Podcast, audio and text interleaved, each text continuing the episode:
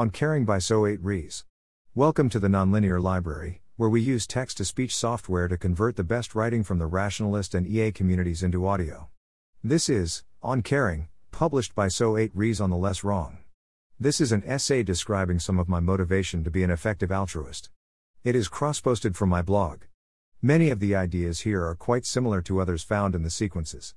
I have a slightly different take, and after adjusting for the typical mind fallacy, I expect that this post may contain insights that are new to many. one. I'm not very good at feeling the size of large numbers. Once you start tossing around numbers larger than one thousand, or maybe even one hundred, the numbers just seem big. Consider Sirius, the brightest star in the night sky. If you told me that Sirius is as big as a million Earths, I would feel like that's a lot of Earths. If, instead, you told me that you could fit a billion Earths inside Sirius, I would still just feel like that's a lot of Earths. The feelings are almost identical. In context, my brain grudgingly admits that a billion is a lot larger than a million, and puts forth a token effort to feel like a billion Earth-sized star is bigger than a million Earth-sized star. But out of context, if I wasn't anchored at a million when I heard a billion, both these numbers just feel vaguely large. I feel a little respect for the bigness of numbers, if you pick really really large numbers. If you say one followed by a hundred zeros, then this feels a lot bigger than a billion. But it certainly doesn't feel, in my gut, like it's ten.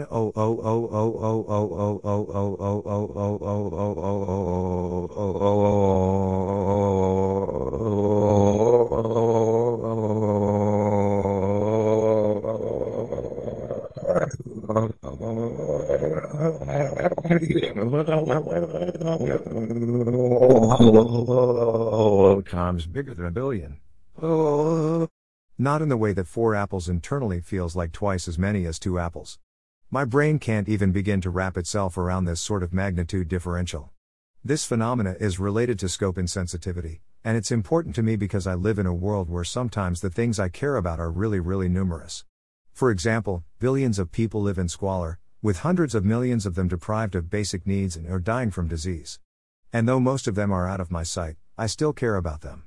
The loss of a human life with all its joys and all its sorrows is tragic no matter what the cause, and the tragedy is not reduced simply because I was far away, or because I did not know of it, or because I did not know how to help, or because I was not personally responsible.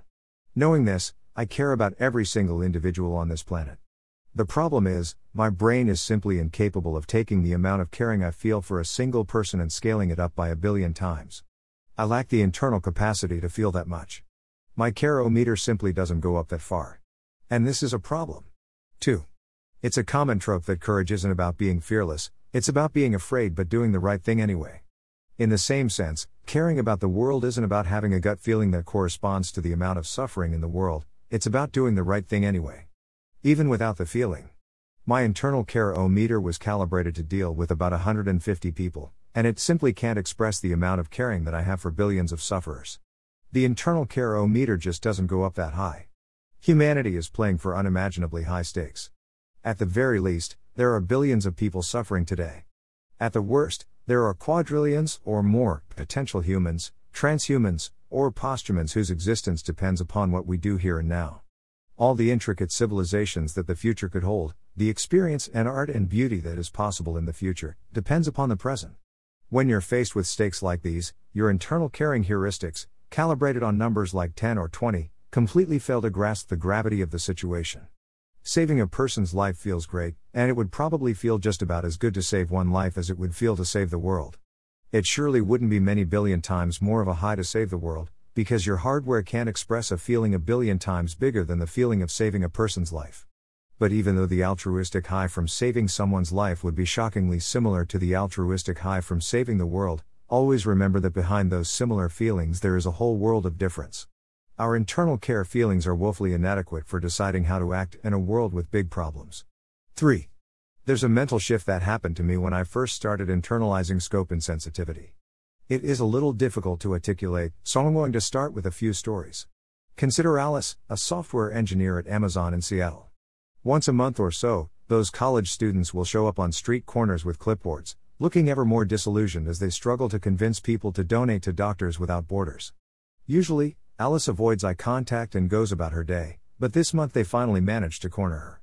They explain Doctors Without Borders, and she actually has to admit that it sounds like a pretty good cause. She ends up handing them twenty dollars through a combination of guilt, social pressure, and altruism, and then rushes back to work. Next month, when they show up again, she avoids eye contact. Now consider Bob, who has been given the ice bucket challenge by a friend on Facebook. He feels too busy to do the ice bucket challenge, and instead just donates one hundred dollars to ALSA. Now consider Christine, who is in the college sorority Alpha Delta Pi. Alpha Delta Pi is engaged in a competition with Pi Beta Phi, another sorority, to see who can raise the most money for the National Breast Cancer Foundation in a week. Christine has a competitive spirit and gets engaged in fundraising, and gives a few hundred dollars herself over the course of the week, especially at times when Alpha Delta Pi is especially behind. All three of these people are donating money to charitable organizations, and that's great. But notice that there's something similar in these three stories. These donations are largely motivated by a social context. Alice feels obligation and social pressure. Bob feels social pressure and maybe a bit of camaraderie. Christine feels camaraderie and competitiveness. These are all fine motivations, but notice that these motivations are related to the social setting, and only tangentially to the content of the charitable donation.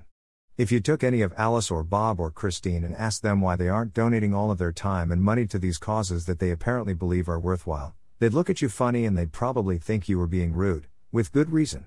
If you pressed, they might tell you that money is a little tight right now, or that they would donate more if they were a better person. But the question would still feel kind of wrong. Giving all your money away is just not what you do with money. We can all say out loud that people who give all their possessions away are really great, but behind closed doors we all know that people are crazy. Good crazy, perhaps, but crazy all the same. This is a mindset that I inhabited for a while. There's an alternative mindset that can hit you like a freight train when you start internalizing scope insensitivity. four. Consider Daniel, a college student shortly after the Deepwater Horizon B P oil spill. He encounters one of those college students with the clipboards on the street corners, soliciting donations to the World Wildlife Foundation. They're trying to save as many oiled birds as possible. Normally, Daniel would simply dismiss the charity as not the most important thing, or not worth his time right now, or somebody else's problem, but this time Daniel has been thinking about how his brain is bad at numbers and decides to do a quick sanity check. He pictures himself walking along the beach after the oil spill, and encountering a group of people cleaning birds as fast as they can. They simply don't have the resources to clean all the available birds. A pathetic young bird flops towards his feet, slick with oil, eyes barely able to open. He kneels down to pick it up and help it onto the table.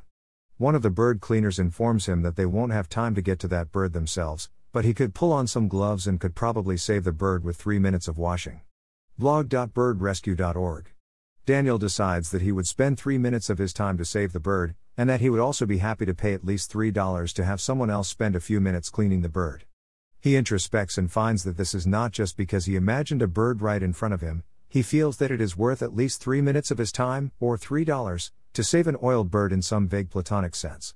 And, because he's been thinking about scope insensitivity, he expects his brain to misreport how much he actually cares about large numbers of birds. The internal feeling of caring can't be expected to line up with the actual importance of the situation.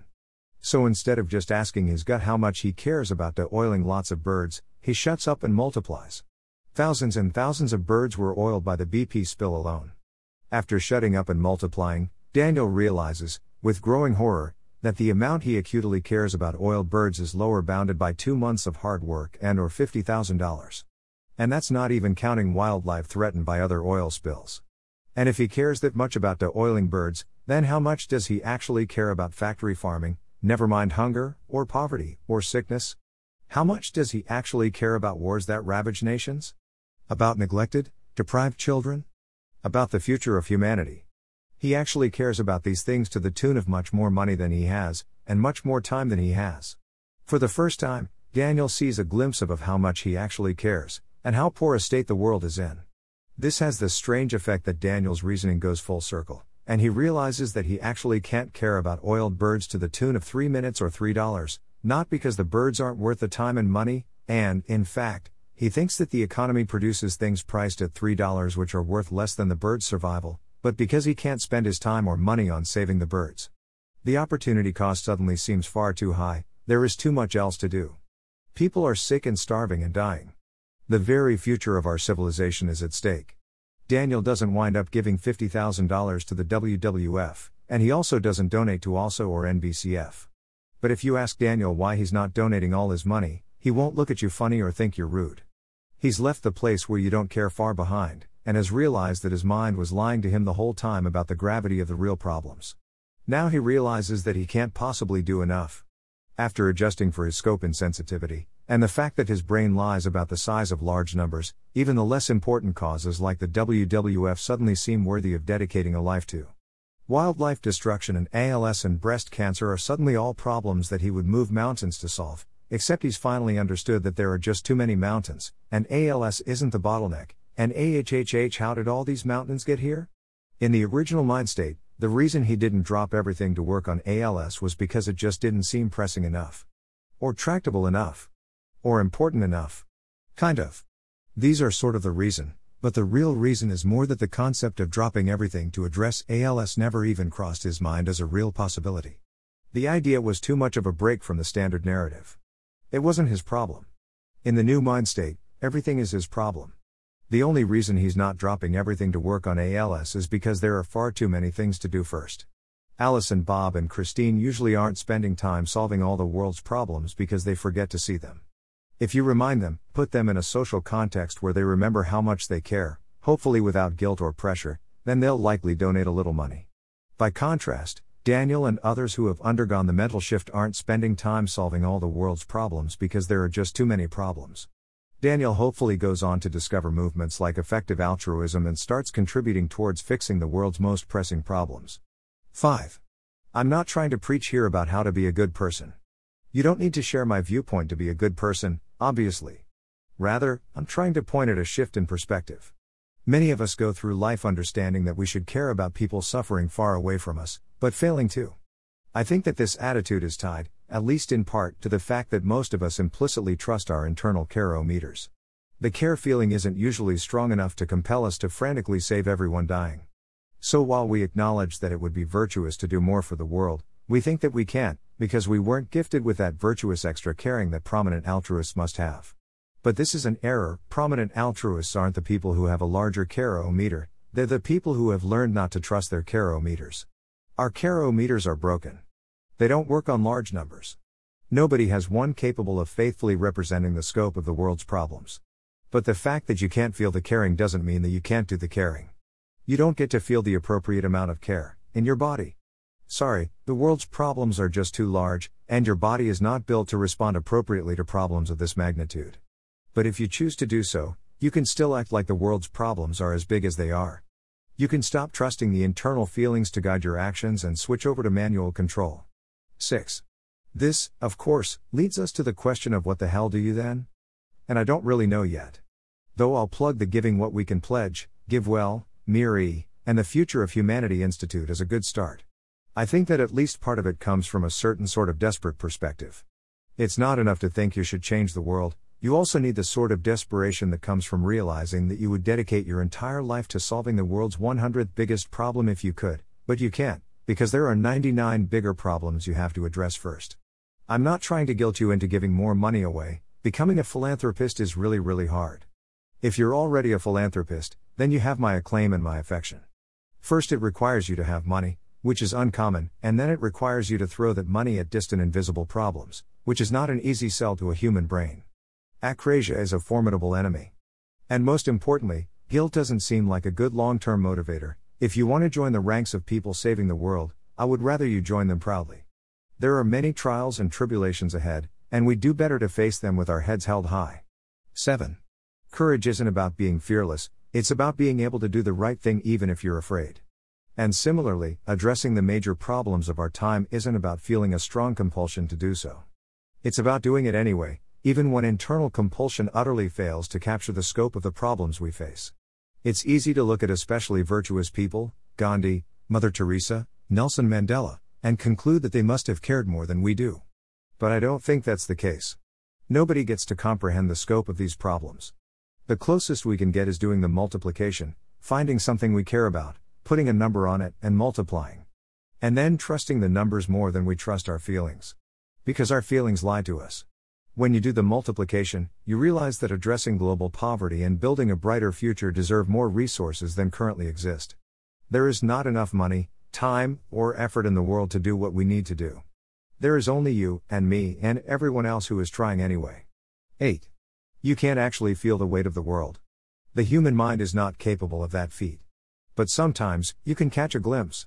Thanks for listening. To help us out with the Nonlinear Library or to learn more, please visit nonlinear dot org.